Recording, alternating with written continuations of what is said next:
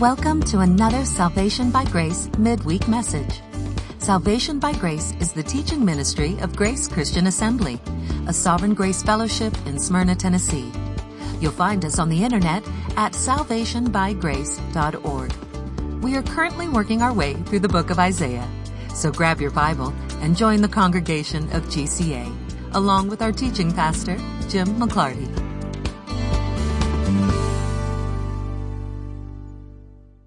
Okay, I have much too much. I have way too much that I would like to get to tonight. The likelihood that we'll get to it all is pretty slim, but then again, I didn't preach on Sunday. And so I think technically that adds an hour to my time tonight. You're not buying that? If you've known me for any length of time at all, you know that I am an absolute stickler for context. Uh, meaning is determined by context, as you have heard me say over and over again. And part of what exegesis is, is understanding the meaning of the text, drawing meaning right from the text, saying what the text says, and then explaining what the text is saying. And the best way to do that is context. And so my fear is that as we've been going through this portion of Isaiah, we have had to slow down and take it section by section, piece by piece. And in so doing, I don't want you to lose the larger context. I know last week I said that there was a likelihood that I was going to repeat things that I had already told you. And the reason for that repetition is to keep the context in mind because what we're about to read in chapter 14 does not stand by itself. As we're going to see tonight, it is part and parcel of the overall theme of the Bible, but I don't want to separate it from everything that comes before it because the things that come before it set the stage for it. And we can only fully understand it by understanding the context of it. And so while I'm tempted to go back and read right from Isaiah 1 1, let's just go back to Isaiah 10 for a moment and see if we can catch up with that overarching context so that we're building speed as we hit chapter 14. In Isaiah 10, starting at verse 20, you see this repetition of this phrase, at that time in that day. Isaiah is laying out sequences of events that are going to happen at some particular time in the future that he keeps referring to as at that time or on that day. Now, it will come about in that day that the remnant of Israel and those of the house of Jacob who have escaped will never again rely on the one who struck them but will truly rely on the Lord, the Holy One of Israel. Okay, now there's a prophetic promise from Isaiah saying that the remnant of Israel and the house of Jacob, the house of Jacob, that's very specific nomenclature, that they are going to rely on the Lord, the Holy One of Israel. Now that has not happened yet. Right. And yet it has to. Remember again, as we're talking about big context, that last week I tried to demonstrate to you that some of what we're reading in this prophecy actually did happen in time in history. That the Medo Persians did conquer Babylon, exactly like what we're about to read. So parts of this prophecy have absolutely come true, very genuinely, very literally, in time in history. So then I would argue that the same language drives us to conclude that this is going to happen at some point in the future, that the remnant of Israel and of the house of Jacob are going to truly rely on the Lord, the Holy One of Israel. That has to happen. And it is validated by the fact that parts of this prophecy have already happened. A remnant will return, the remnant of Jacob. That's the northern tribes. That's the house of Israel. And they will return to the mighty God. For though your people, O Israel, now we know exactly who we're talking about. For though your people, O Israel, may be like the sand of the sea, only a remnant within them will return. A destruction is determined, overflowing with righteousness. A complete destruction, one that is decreed. The Lord of hosts will execute it in the midst of the whole land. Therefore, thus says the Lord God of hosts, O my people who dwell in Zion, very specific people group, the ones who dwell in Zion. Do not fear the Assyrian who strikes you with the rod or lifts up his staff against you the way that Egypt did. So now he draws an equation Egypt and the way that Egypt mistreated Israel, God's chosen people versus the way that now the Assyrians, later the Babylonians, later the Medo Persians, later the Grecians are also going to mistreat God's people, Israel. Very specific people group. But the Lord of hosts will arouse a scourge against him, against Assyria, the, the king of Assyria. Oh, I skipped verse 25. For in a little while, my indignation against you, Israel, will be spent. It'll be over. And my anger will be directed at their destruction. Hmm. And the Lord of hosts will arouse a scourge against him like the slaughter of Midian at the rock of Oreb. And his staff will be over the sea, and he will lift up the way that he did in Egypt. So it will be in that day that his burden will be removed from your shoulders and this yoke from your neck, and the yoke will be broken because of fatness. And then skip down to chapter 11, verse 1. Here, God has said, I'm going to restore you, Israel. I'm going to bring you back to myself. You're going to truly believe in the Lord, the God of Israel. And then, chapter 11, verse 1 starts with, and then a shoot will spring from the stem of Jesse. That's clearly Christ. Christ, the progenitor of Jesse and David. He is a branch from his roots, and he's going to bear fruit. And the Spirit of the Lord will rest on him in the spirit of wisdom and understanding, in the spirit of counsel and strength, and the spirit of knowledge and the fear of the Lord. And he will delight in the fear of the Lord. For he will not judge by what his eye sees, nor make a decision by what his ears hear, but with righteousness he will judge the poor and decide with fairness for the afflicted of the earth. And he will strike the earth with a rod out of his mouth, and with the breath of his lips he will slay the wicked. Also, righteousness will be the belt of his loins, and faithfulness his belt around his waist. And the wolf will lie down with the lamb, and the leopard will lie down with the kid and the calf, and the young lion and the fatling together, and a little boy will lead them. Also the cow and the bear will graze, and their young will lie down together. The lion will eat straw like the ox, and a nursing child will play by the hole of the cobra, and the weaned child will put his hand into the viper's den. And they will not hurt or destroy in all my holy mountain, for the earth will be full of the knowledge of the Lord. Okay, the first part of that chapter, the root of Jesse actually did bear a branch. He actually did arrive on the planet, literally, genuinely, historically. That part actually happened. But then, as you continue and you read about leopards lying down with kids and calves with young lions and fatlings and nothing hurting or harming in all his holy mountain, that part hasn't happened and yet it is intimately connected to the arrival of Jesus Christ. And that the Spirit of the Lord is going to be upon him, and he will delight in the fear of the Lord, and he's going to be the judge who's not going to judge by what his eye sees or his ear hears. He's going to judge in righteousness. And right from that, Isaiah leaps to lions eating straw and animals getting along with each other, kids being able to put their hand into the hole of poisonous snakes and no one's going to have any fear, and no one's going to hurt or harm in all my holy mountain. Okay, so the first half of that has come true. That means the second half of that has to come true. But Isaiah sees it as all one big prophecy. It's all part and parcel of one big thing. And then, says verse 10, then will come about in that day, there's that phrase again, that the nations will resort to the root of Jesse who will stand as a signal for the peoples, for the Goyim.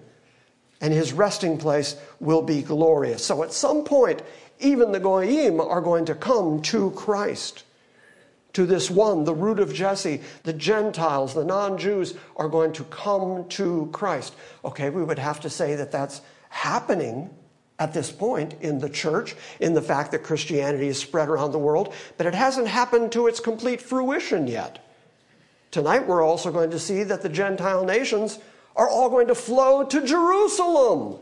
So we're not even talking about the church now. We're talking about the remnant of the Gentiles that are left on the planet, how they are going to flow to Jerusalem and the king in Jerusalem. Verse 11, and then it will happen on that day, on that day when the Gentiles are flowing to that signal of Christ, to that resting place, when they're coming to Zion, on that day, the Lord will again recover a second time with his hand the remnant of his people who will remain from Assyria and Egypt, Pathros, Cush, Elam, Shinar, Hamath, and from the islands of the sea. And he will lift up a standard for the nations and will assemble the banished ones of Israel and will gather the dispersed from Judah from the four corners of the earth.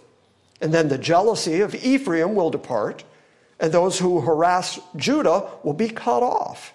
Ephraim will not be jealous of Judah, and Judah will not harass Ephraim, and they will swoop down on the slopes of the Philistines on the west, and together they will plunder the sons of the east. Okay, so how much of that has actually occurred? None of it. At this point, Ephraim, the northern tribes, Judah, the southern tribes, they have been scattered to the four winds. And yet God promises, as sure as the promise that He would send Christ, is the promise, I'm going to gather you again. And I'm going to take away the enmity between you. Because remember how this whole section began? It began with Israel making deals with the Assyrians to go attack Judah. So there was a great deal of enmity going on between the northern and southern tribes. And so there was a lot of wheeling and dealing with the Gentile nations in order to protect themselves from each other. And then God ends up saying, and I'm going to remove that enmity. There's no longer going to be againstness between those two people groups. Which takes us into verse 12. Now remember what we just read that God is going to restore Israel and will gather them a second time with his own hand the remnant of his people who remain. Remember that. There's this second gathering coming, this deliverance, the same way that he delivered them out of Egypt, he's going to deliver them again.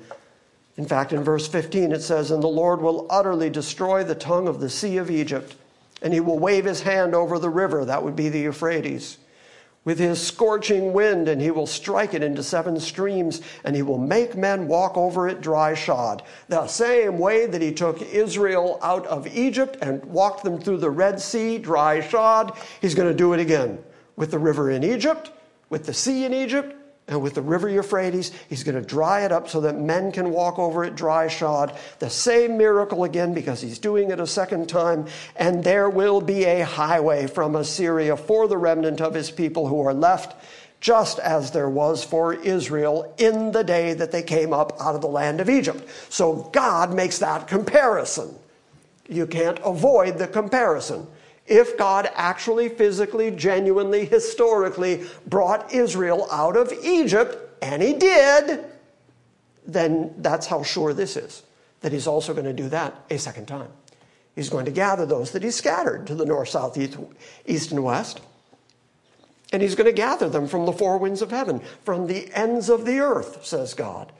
And I'm going to bring them back to this land the same way I did when I took them out of Egypt chapter 12, then you will say on that day, on that day, I will give thanks to thee, O Lord, for although thou wast angry with me, thine anger has turned away, and thou dost comfort me. Behold, God is my salvation. This is Israel saying this, recognizing who their Savior is because of this root of Jesse that sprang up and bore fruit. Behold, God is my salvation. I will trust and not be afraid. For the Lord God is my strength and song, and he has become my salvation. And therefore, You will joyously draw water from the springs of salvation.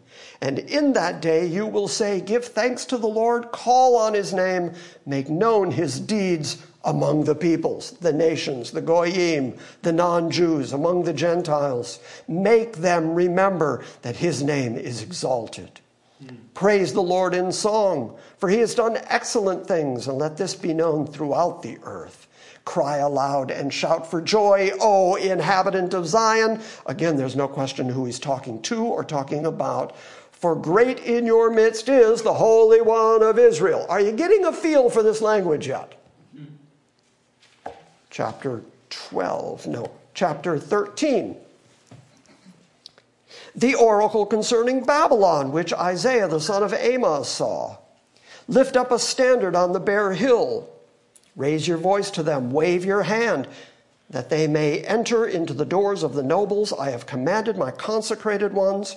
I have even called my mighty warriors, my proudly exulting ones, to execute my anger. A sound of tumult on the mountains, like that of many people, the sound of uproar of kingdoms, of nations gathered together, and the Lord of hosts is mustering an army for battle and they are coming from a far country, from the farthest horizons.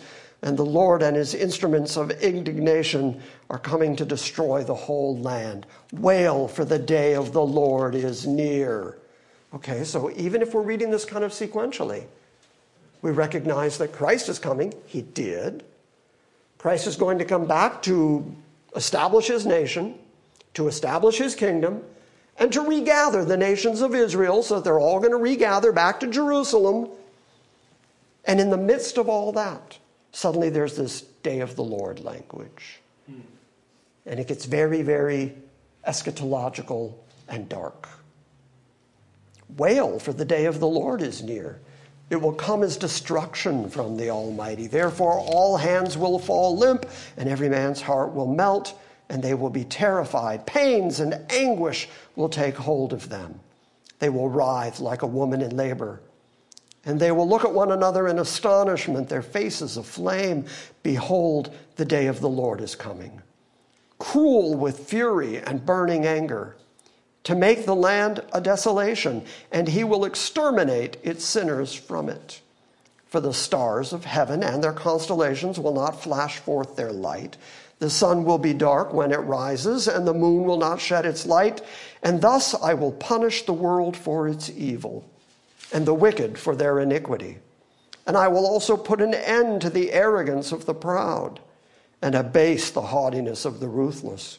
I will make mortal man scarcer than pure gold, and mankind scarcer than the gold of Ophir. Therefore, I shall make the heavens tremble, and the earth will be shaken from its place at the fury of the Lord of hosts in the day of his burning anger. And it will be like a hunted gazelle, or like a sheep with none to gather them. They will each turn to his own people, and each one will flee to his own land, and anyone who is found will be thrust through, and anyone who is captured will fall by the sword, and their little ones also will be dashed to pieces before their eyes. Their houses will be plundered, their wives will be ravished. Behold, I am going to stir up the Medes against Babylon who will not value silver or take pleasure in gold, and their bows will mow down the young men and they will not have any compassion on the fruit of the womb, and their eye will not pity children. Babylon, the beauty of kingdoms, the glory of the Chaldeans' pride, will be as when God overthrew Sodom and Gomorrah. It will never be inhabited or lived in from generation to generation, nor will the Arab pitch his tent there, nor will shepherds make their flocks lie down there. But desert creatures will lay there, and their houses will be full of owls. Ostriches will live there, and shaggy goats will frolic there, and hyenas will howl in their fortified towers, and jackals will howl in their luxurious palaces. Her fateful time also will come soon, and her days will not be prolonged. Chapter 14. When the Lord will have compassion on Jacob and again choose Israel and settle them in their own land, then strangers, non Jews, will join them and attach themselves to the house of Jacob. So, the reason that I read all of that was so that you get that large overview, that big sweeping panorama view that God has scattered Israel, has scattered Judah, and has promised repeatedly that he's going to gather them from all the places that he personally scattered them, and said that he was going to gather them a second time. But part and parcel of that includes the day of the Lord and God pouring out his wrath for sin on the earth. But then he is also promising yet again that he will have compassion on Jacob. And he's going to again choose Israel. Why again? Because Isaiah has already referred to them as Jacob, my chosen, Israel, mine elect. And God is going to choose them yet again. And those peoples, the Gentile peoples, are going to come and attach themselves and join themselves to the house of Jacob. Okay, so has that happened? No, it hasn't. But as we read this big overview, we saw several things that have happened. And we saw several things that haven't happened. And I argue that the things that haven't happened are every bit as secure as all the stuff that we have seen happen. If Christ himself came to the planet, if that happened, if it turns out that he is the descendant of David and Jesse, and considering that when he rode into Jerusalem on the triumphal entry and people were throwing their cloaks and the palm branches in the streets, they were crying, Hosanna to the Son of David. I mean, that's how obvious it was that he was that branch that grew out of the root of, of Jesse. Okay, so that part came true. Absolutely true. That is the sure guarantee that all the rest of this has to happen. Or you have to explain it away. Now, I have been spending a fair bit of time listening to people explaining it away because there is something that's known as supersessionism. All it means is believing that the church has superseded Israel and that the promises that were made to Israel now belong to the church. It's also called uh, replacement theology, that Israel has been replaced by the church. Ironically, when people argue that, they don't look at all the curses for Israel or the scattering of Israel or God's anger at Israel. They just pick and choose all the good stuff. They hunt and peck for the good stuff and then say, oh, that, that's the church. That belongs to us.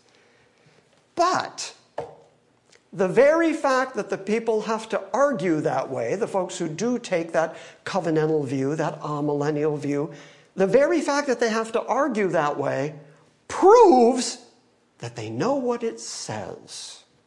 And that's really, really important because what it says is God's going to gather them a second time. What it says is God's going to choose them again.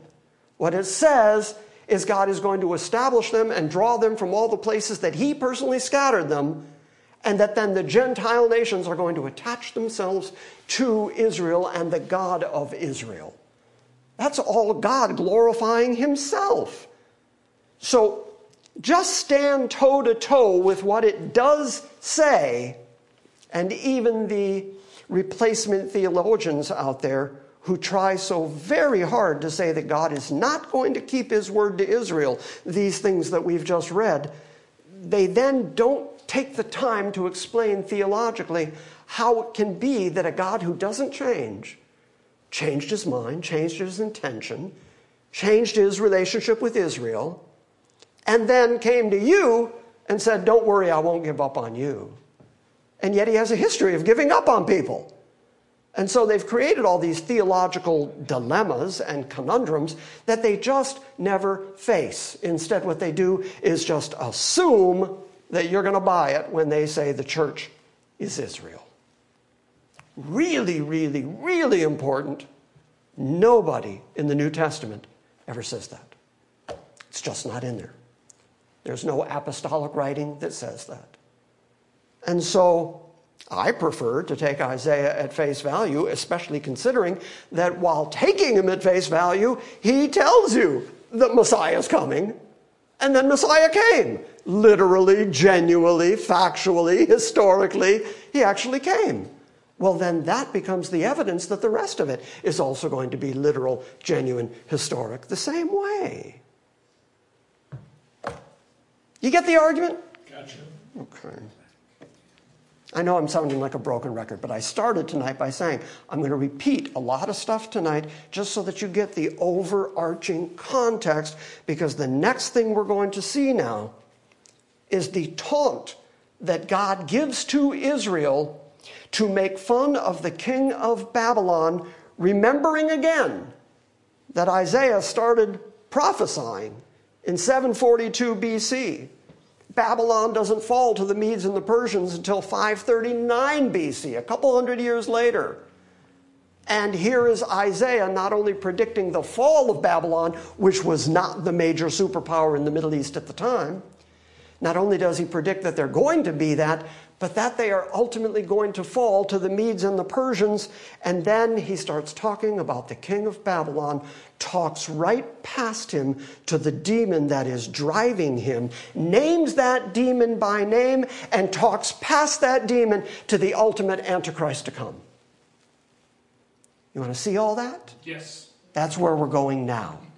But you get the big context? Yep. Mm-hmm. Okay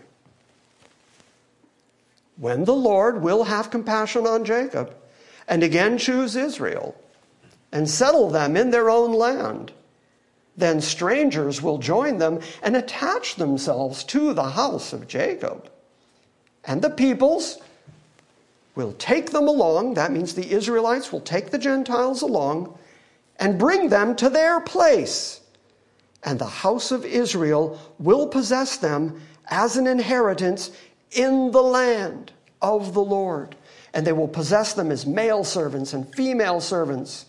And they will take their captors captive. And they will rule over their oppressors. Has that happened yet?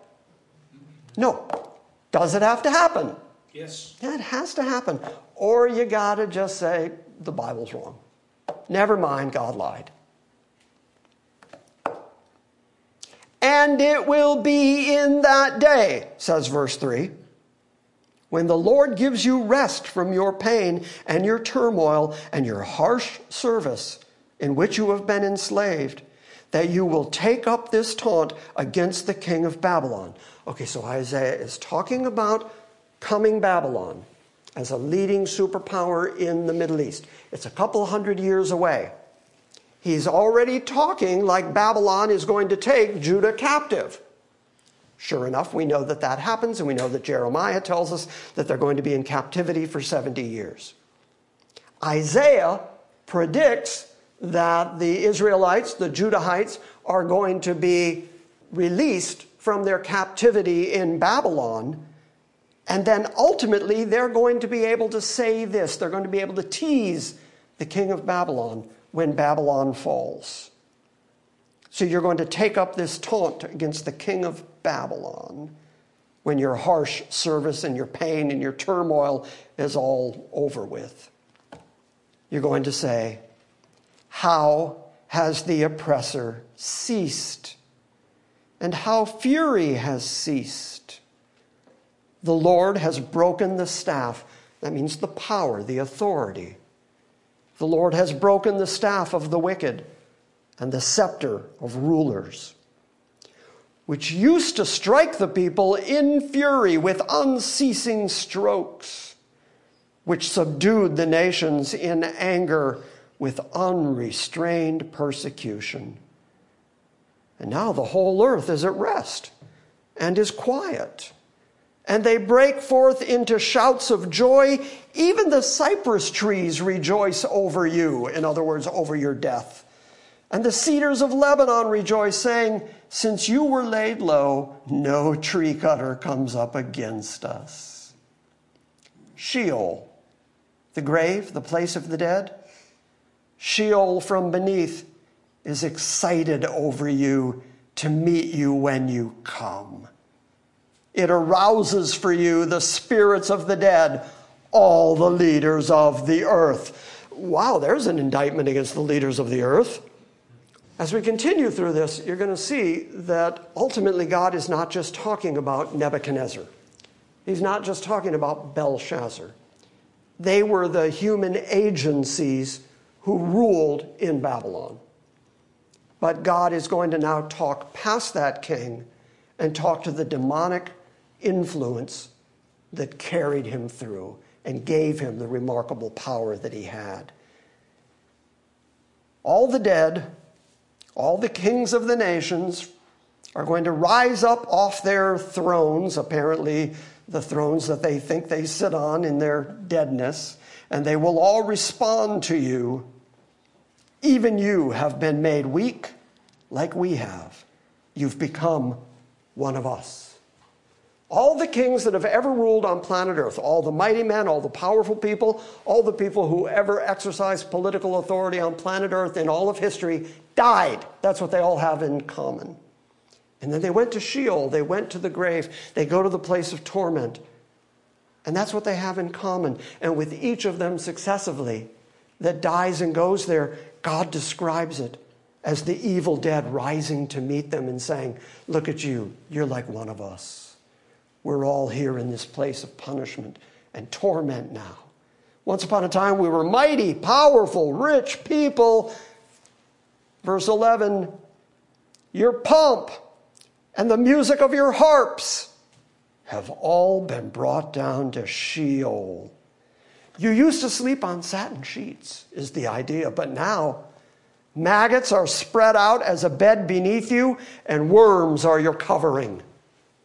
Okay, that's a big change. That's a big difference from the glory that you had when you were living on earth and all your pomp and all your music and all your glory and all your wonderful clothing and your sheets and your silks and your, your wonderful mattresses and your comfort. He says, now you're going to be taken down into the grave. Maggots are going to be spread out as a bed beneath you. Worms are going to be your covering. And then look very carefully at verse 12. How you have fallen from heaven, O star of the morning, son of the dawn. Okay, clearly God's not talking to a human being at this point because he refers to him as Lucifer, which is translated star of the morning. This is the beginning of seeing this conflict between Lucifer's desire to control the world that ultimately Christ is going to rule. Christ is the only one who is rightly called the bright morning star. But Satan's proper name, Satan means the accuser, his proper name is Lucifer, star of the morning, because once upon a time he was among the sons of God and he was a crowning cherub. And yet he fell. He fell so far that he fell all the way to the place of maggots and worms, and even the kings of the earth mock him and make fun of him. And God tells Israel, You mock him too. Everybody taunt him and just so you understand who it is he's really talking to, how you have fallen from heaven, O star of the morning, O son of the dawn. You have been cut down to the earth, you who have weakened the nations. When you get to the book of Revelation, Revelation 20, and you read that Satan is put into an abyss and he's kept there for a thousand years, the reason is so that he won't deceive the nations anymore. He's identified here as the one who deceives the nations. If you would, Tom, look up Luke 10 18. I probably should have asked you to do that a moment ago, but look up Luke 10 18. We're going to hear Jesus there say that he saw Satan fall from heaven. So he confirms the very thing that Isaiah is prophesying here. Read it for us. And he said to them, I saw Satan fall like lightning from heaven. Behold, I have given you authority to read on serpents and scorpions and all, and all the power of the enemy, and nothing shall hurt. The same God and the same Jesus, who has control over everything, including hurt and harm, says that someday there's going to be nothing to hurt or harm in all his holy mountain. Jesus, when he's on the planet, says to his disciples that he's going to send them out and nothing's going to hurt or harm them. Same God, still in charge of hurt and harm. They celebrate because the demons are subject to them, right?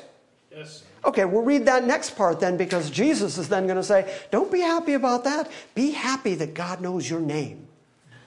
Nevertheless, do not rejoice in this, that the spirits are subject to you but rejoice that your names are written in heaven.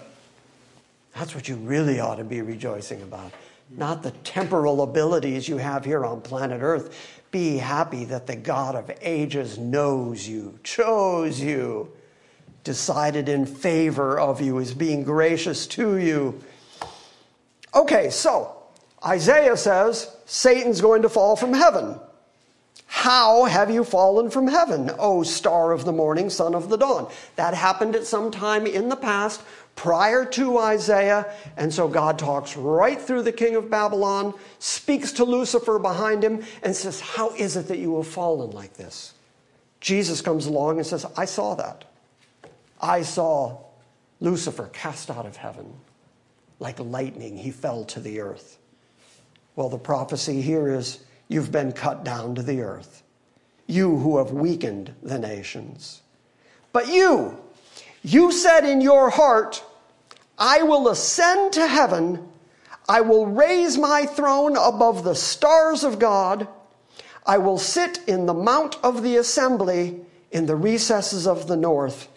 I will ascend above the heights of the clouds, and I will make myself like the Most High.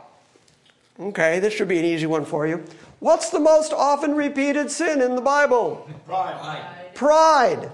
Who is the author of pride? Lucifer. Right here, Satan, Lucifer himself. He was so lifted up in pride. Ezekiel tells us it's because his pipes and his tabrets were built within him and that he was raised up in his beauty. He became so arrogant and proudful of how beautiful he was. So he decides in his heart, I'm going to ascend to heaven. I will raise my throne above the stars of God. That means all the host of heaven, all the other angels. I'm going to be the chief of all of them. I'm going to sit in the mount of the assembly, in the recesses of the north, and I'm going to ascend above the heights of the clouds, and I'm going to make myself like the Most High God.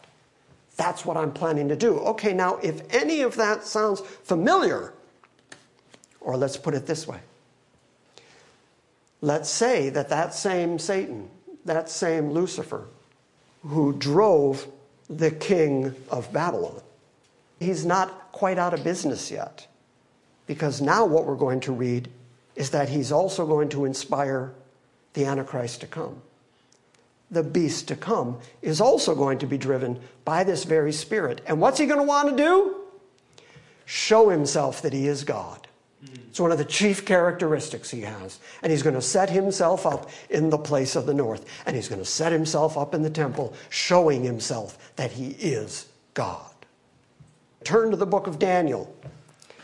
Daniel 7. From Isaiah, go forward to Jeremiah through Ezekiel, and then you'll land in Daniel. This is one of Daniel's visions. It's a vision of four different beasts. We don't have time to go into the details right now, but let's start at chapter 7, verse 7. After this, I kept looking in the night, visions, and behold, a fourth beast, dreadful and terrifying and extremely strong. And it had large iron teeth, and it devoured and crushed and trampled down the remainder with its feet. And it was different from all the beasts that were before it, and it had ten horns. And while I was contemplating the horns, behold, another horn, a little one, came up among them. And three of the first horns were pulled out by the roots before it. And behold, this horn possessed eyes like the eyes of a man, and a mouth uttering great boasts.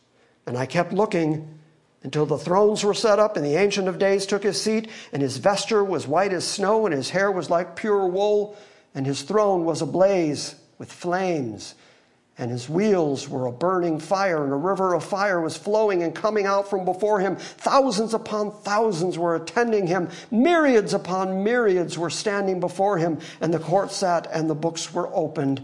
And then I kept looking because of the sound of the boastful words which that horn was speaking. And I kept looking until that beast was slain, and its body was destroyed and given to the burning fire. As for the rest of the beasts, which were all the successive kingdoms, their dominion was taken away, but an extension of life was granted to them just for an appointed time.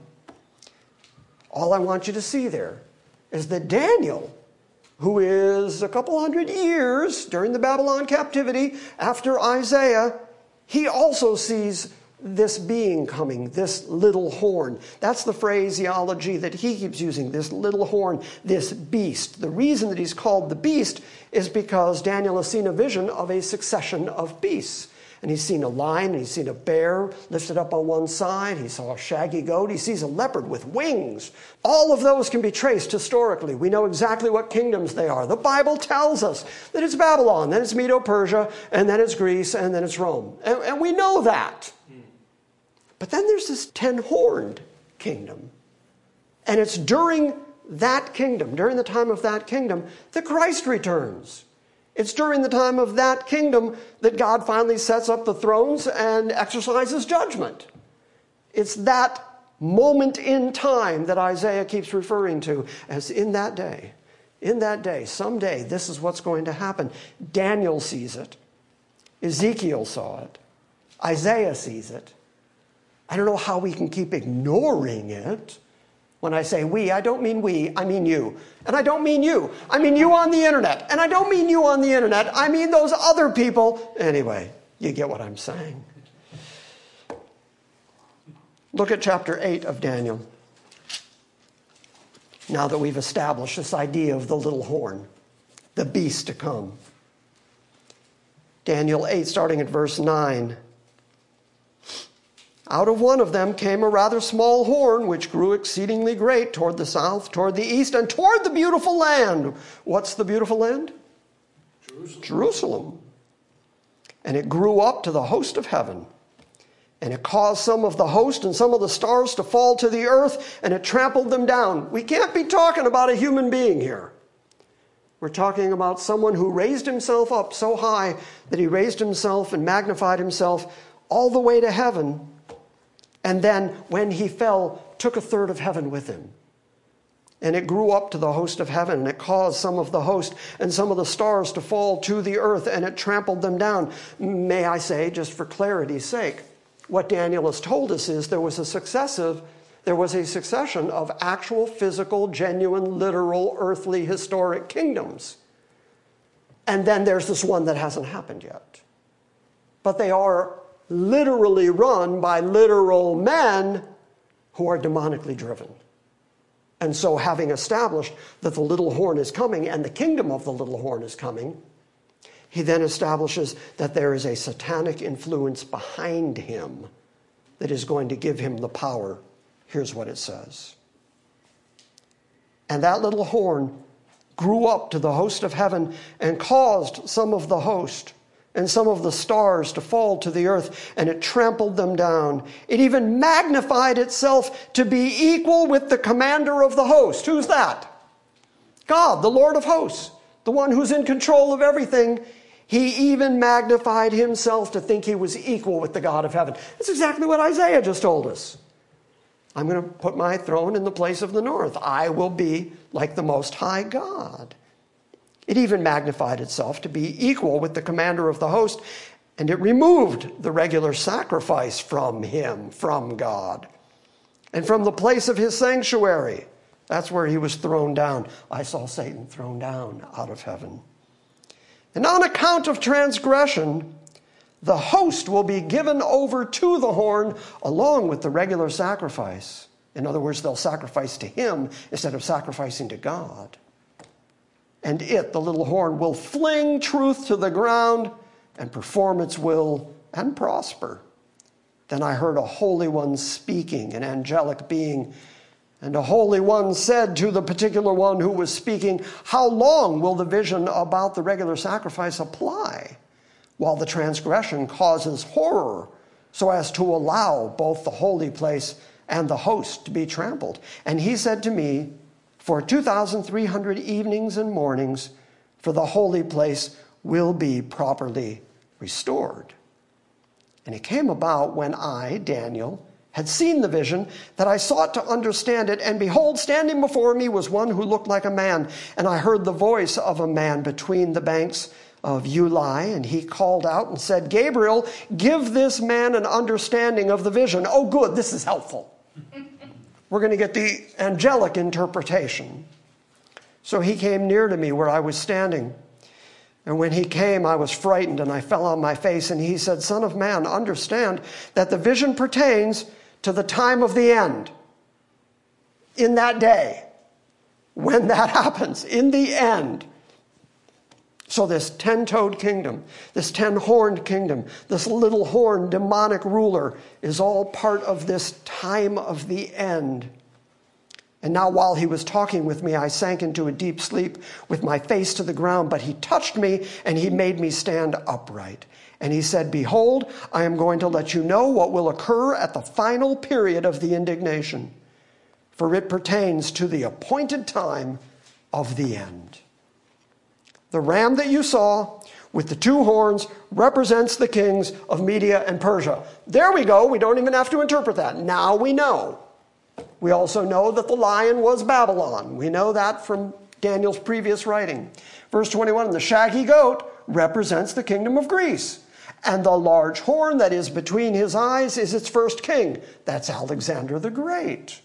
And the broken horn and the four horns that arose in its place represent four kingdoms which will arise from his nation, although not in his power. That absolutely happened. When Alexander the Great died, he had no son. Well, he had one young son who, he, who then was killed so that he couldn't take the throne. And so the four generals who ruled the army of Alexander the Great separated the land of Alexander the Great into four quadrants, and there were four rulers then. That's historic. That's accurate. That's Middle East history. It's also exactly what Daniel just said was going to happen. And the broken horn and the four horns that arose in its place represent four kingdoms which will arise from his nation, although not with his power. And in the latter period of their rule, when the transgressors have run their course, a king will arise who is insolent and skilled in intrigue. And his power will be mighty, but not by his own power. You got that? Mm-hmm. and he will destroy to an extraordinary degree.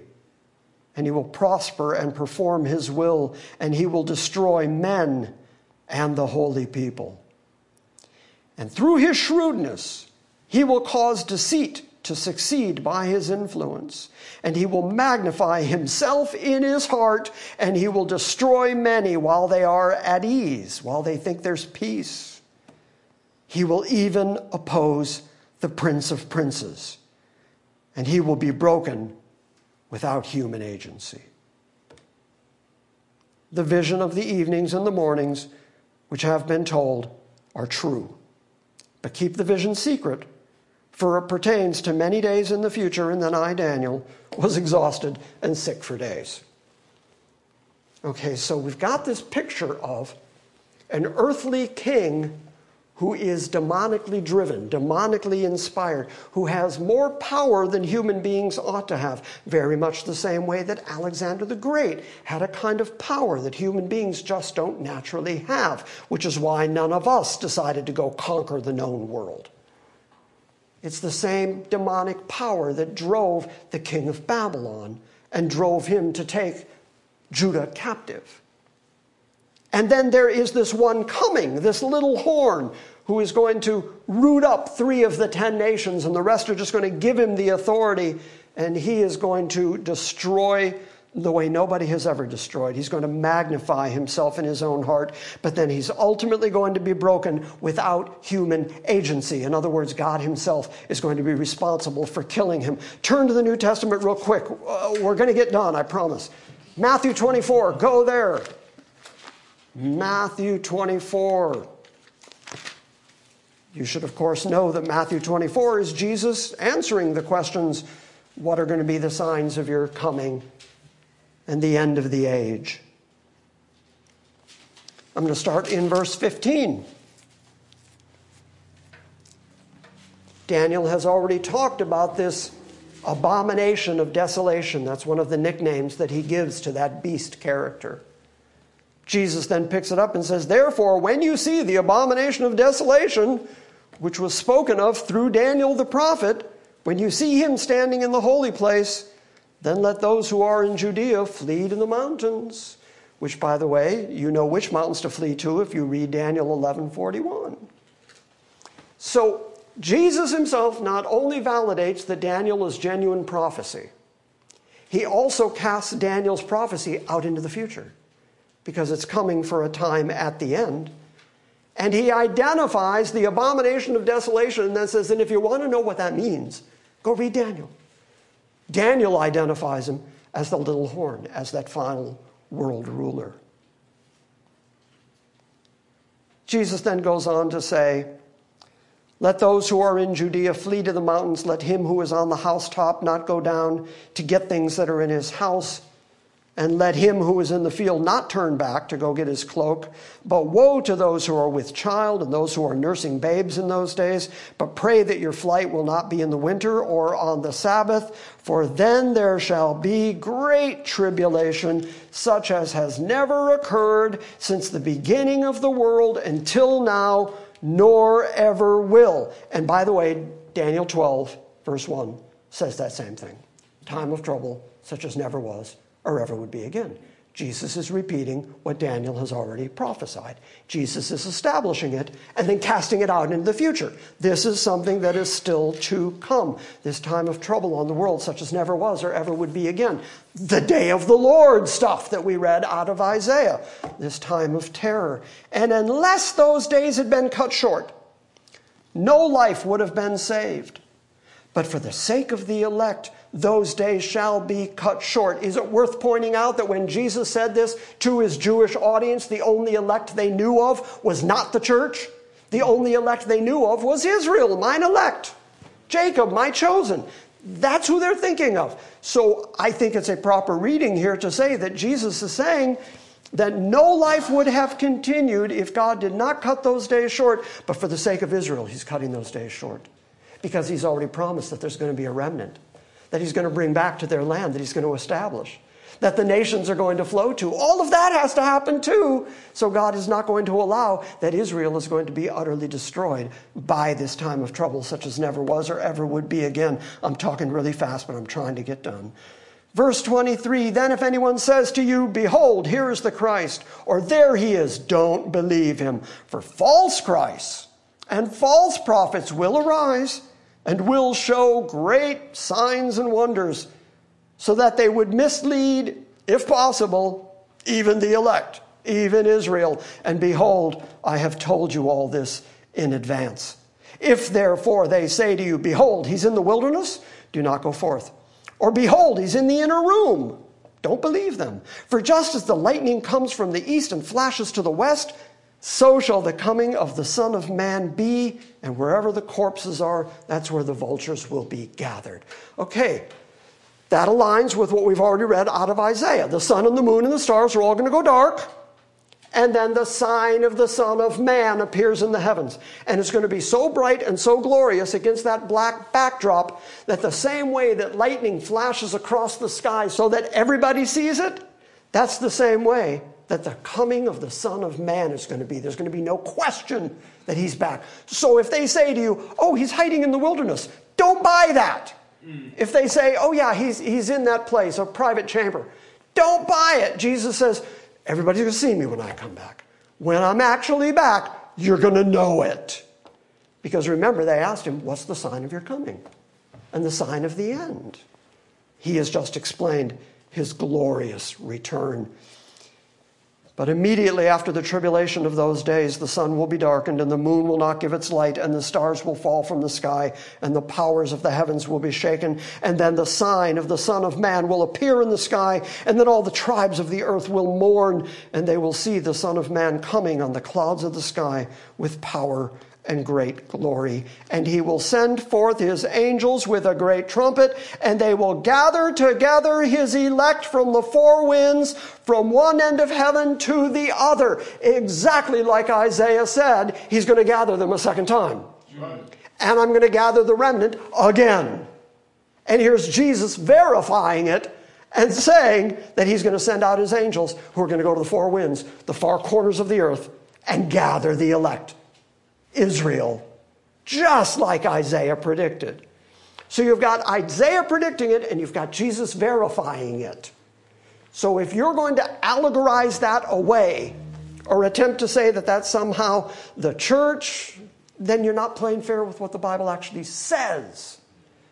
And again, the people who do that know what it says because they work very hard to explain away what it says. That means they know it says it. Go to 2 Thessalonians 2.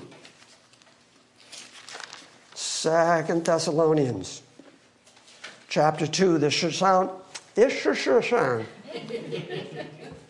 this should sound familiar to you. We've been talking about this on Sunday mornings as we were talking about the catching away of the church, but now I want to add a little more detail to it.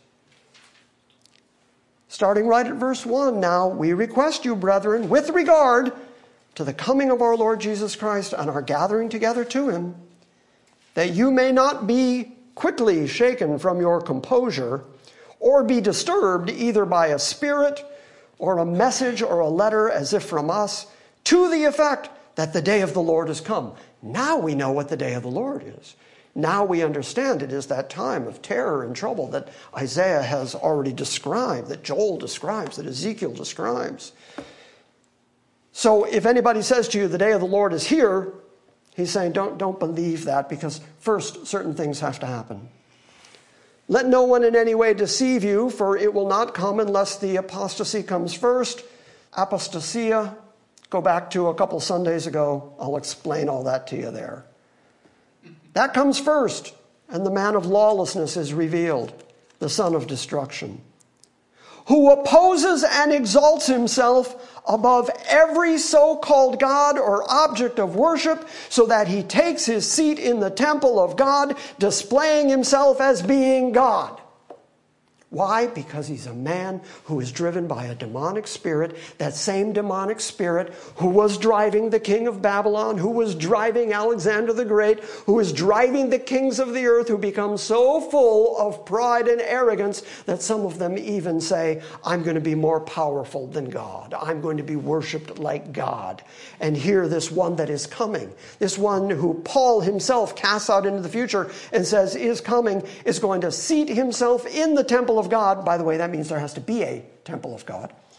He's going to display himself in the temple of God, showing himself that he is God.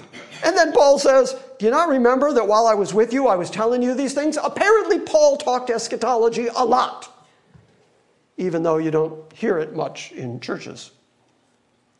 Do you not remember while I was still with you, I was telling you these things? And you know what restrains him now so that in his time he may be revealed. For the mystery of lawlessness is already at work. Only he who now restrains will do so until he's taken out of the way. And then that lawless one, that's Daniel's little horn, that's Daniel's beast. That lawless one will be revealed, whom the Lord will slay with the breath of his mouth and bring to an end by the appearance of his coming. When Christ returns, he's going to kill the Antichrist, be done with him entirely.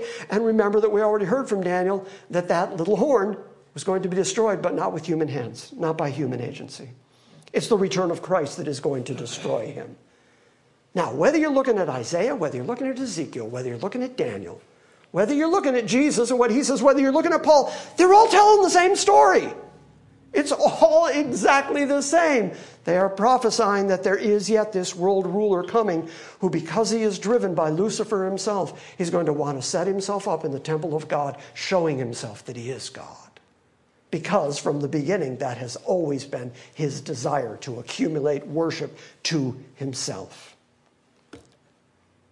Then that lawless one will be revealed, whom the Lord will slay with the breath of his mouth and bring to an end by the appearance of his coming. That is, the one whose coming is in accord with the activity of Satan, with all power and signs and false wonders, and with all deception of wickedness for those who perish because they did not receive the love of the truth so as to be saved. Where would they have received it? God would have given them the love of the truth so that they would be saved. There's election sovereignly right in that verse. And because they didn't receive it, Instead, they're going to be deceived. Verse 11, and for this reason, God will send upon them a deluding influence so that they will believe the lie, so that they will believe what is false, in order that they all may be judged, condemned, all they who did not believe in the truth but took pleasure in wickedness. Why is this final little horn, beast, Antichrist character coming? Because that is God's ultimate plan for his people, for judgment, for deliverance, for his election. It's all part and parcel of the same great, big, absolutely sovereign plan. I'm not done yet. Turn to Revelation 13. I'm getting there, I'm getting there, I'm getting there.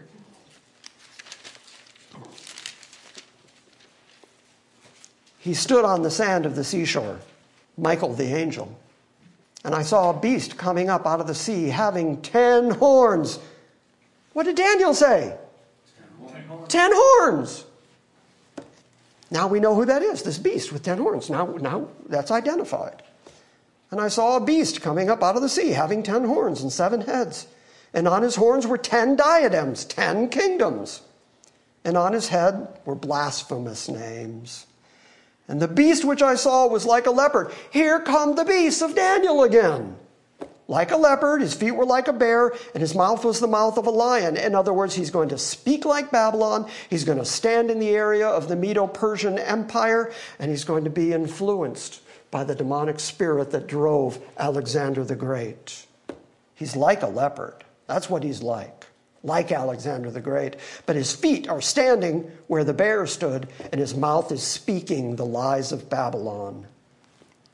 And the dragon gave him his power and his throne and his great authority. Is there any question now about who is driving this final world ruler? He's being driven by Satan himself, by Lucifer, exactly as Isaiah, speaking to the king of Babylon, speaks right through him to Lucifer.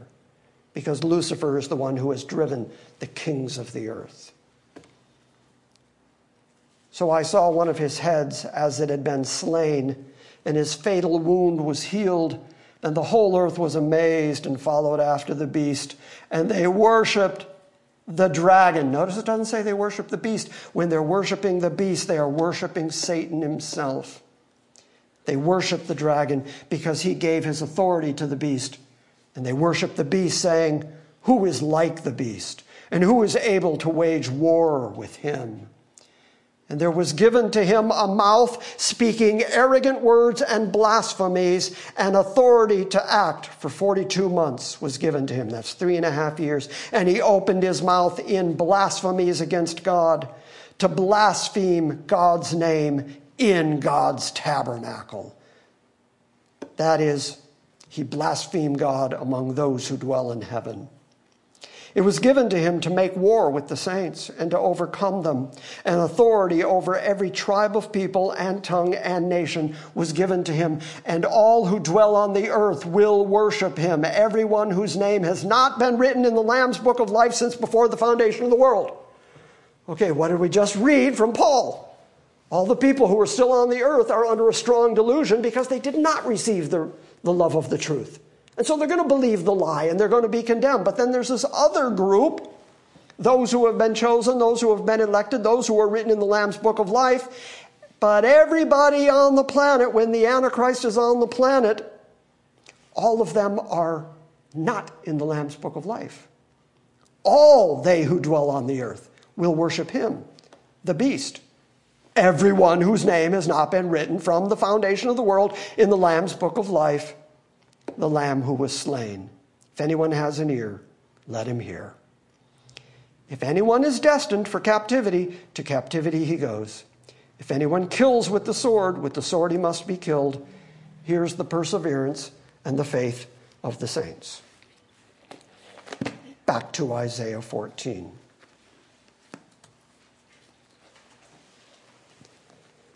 Verse 15.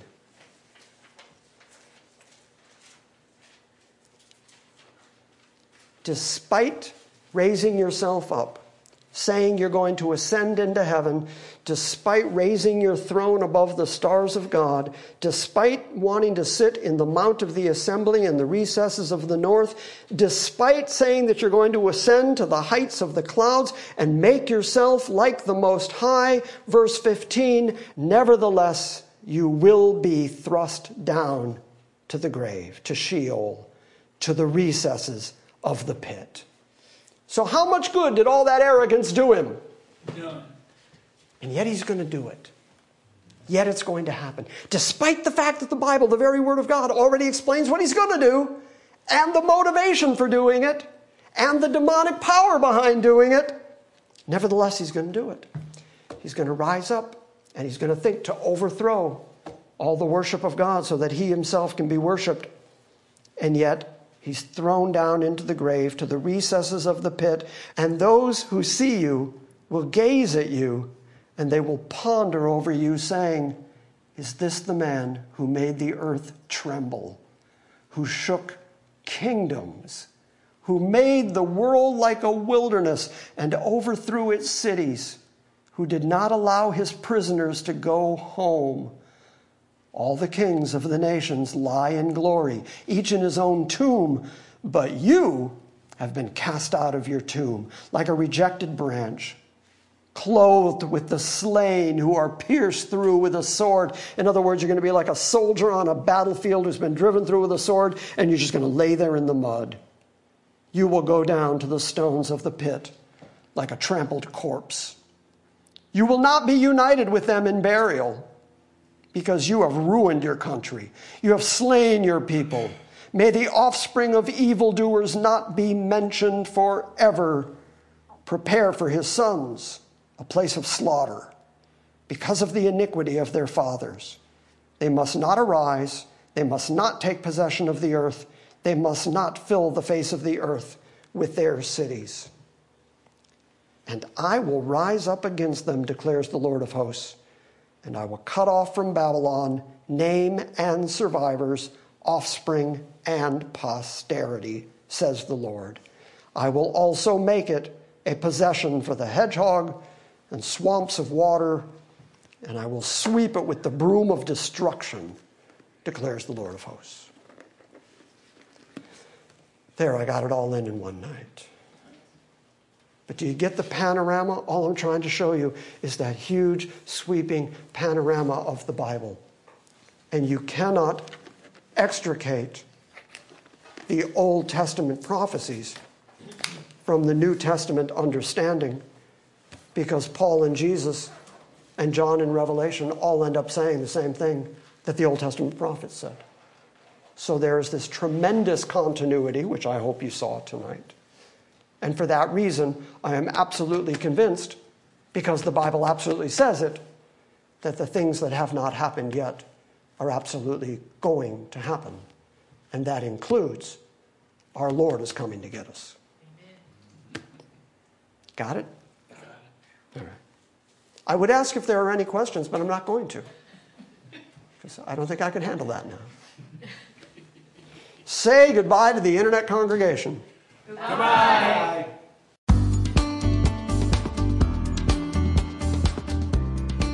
Thank you for listening to this week's Salvation by Grace message. We encourage you to visit our website at salvationbygrace.org. And we invite you to join us next time when we gather around the Word and study the sovereign grace of God.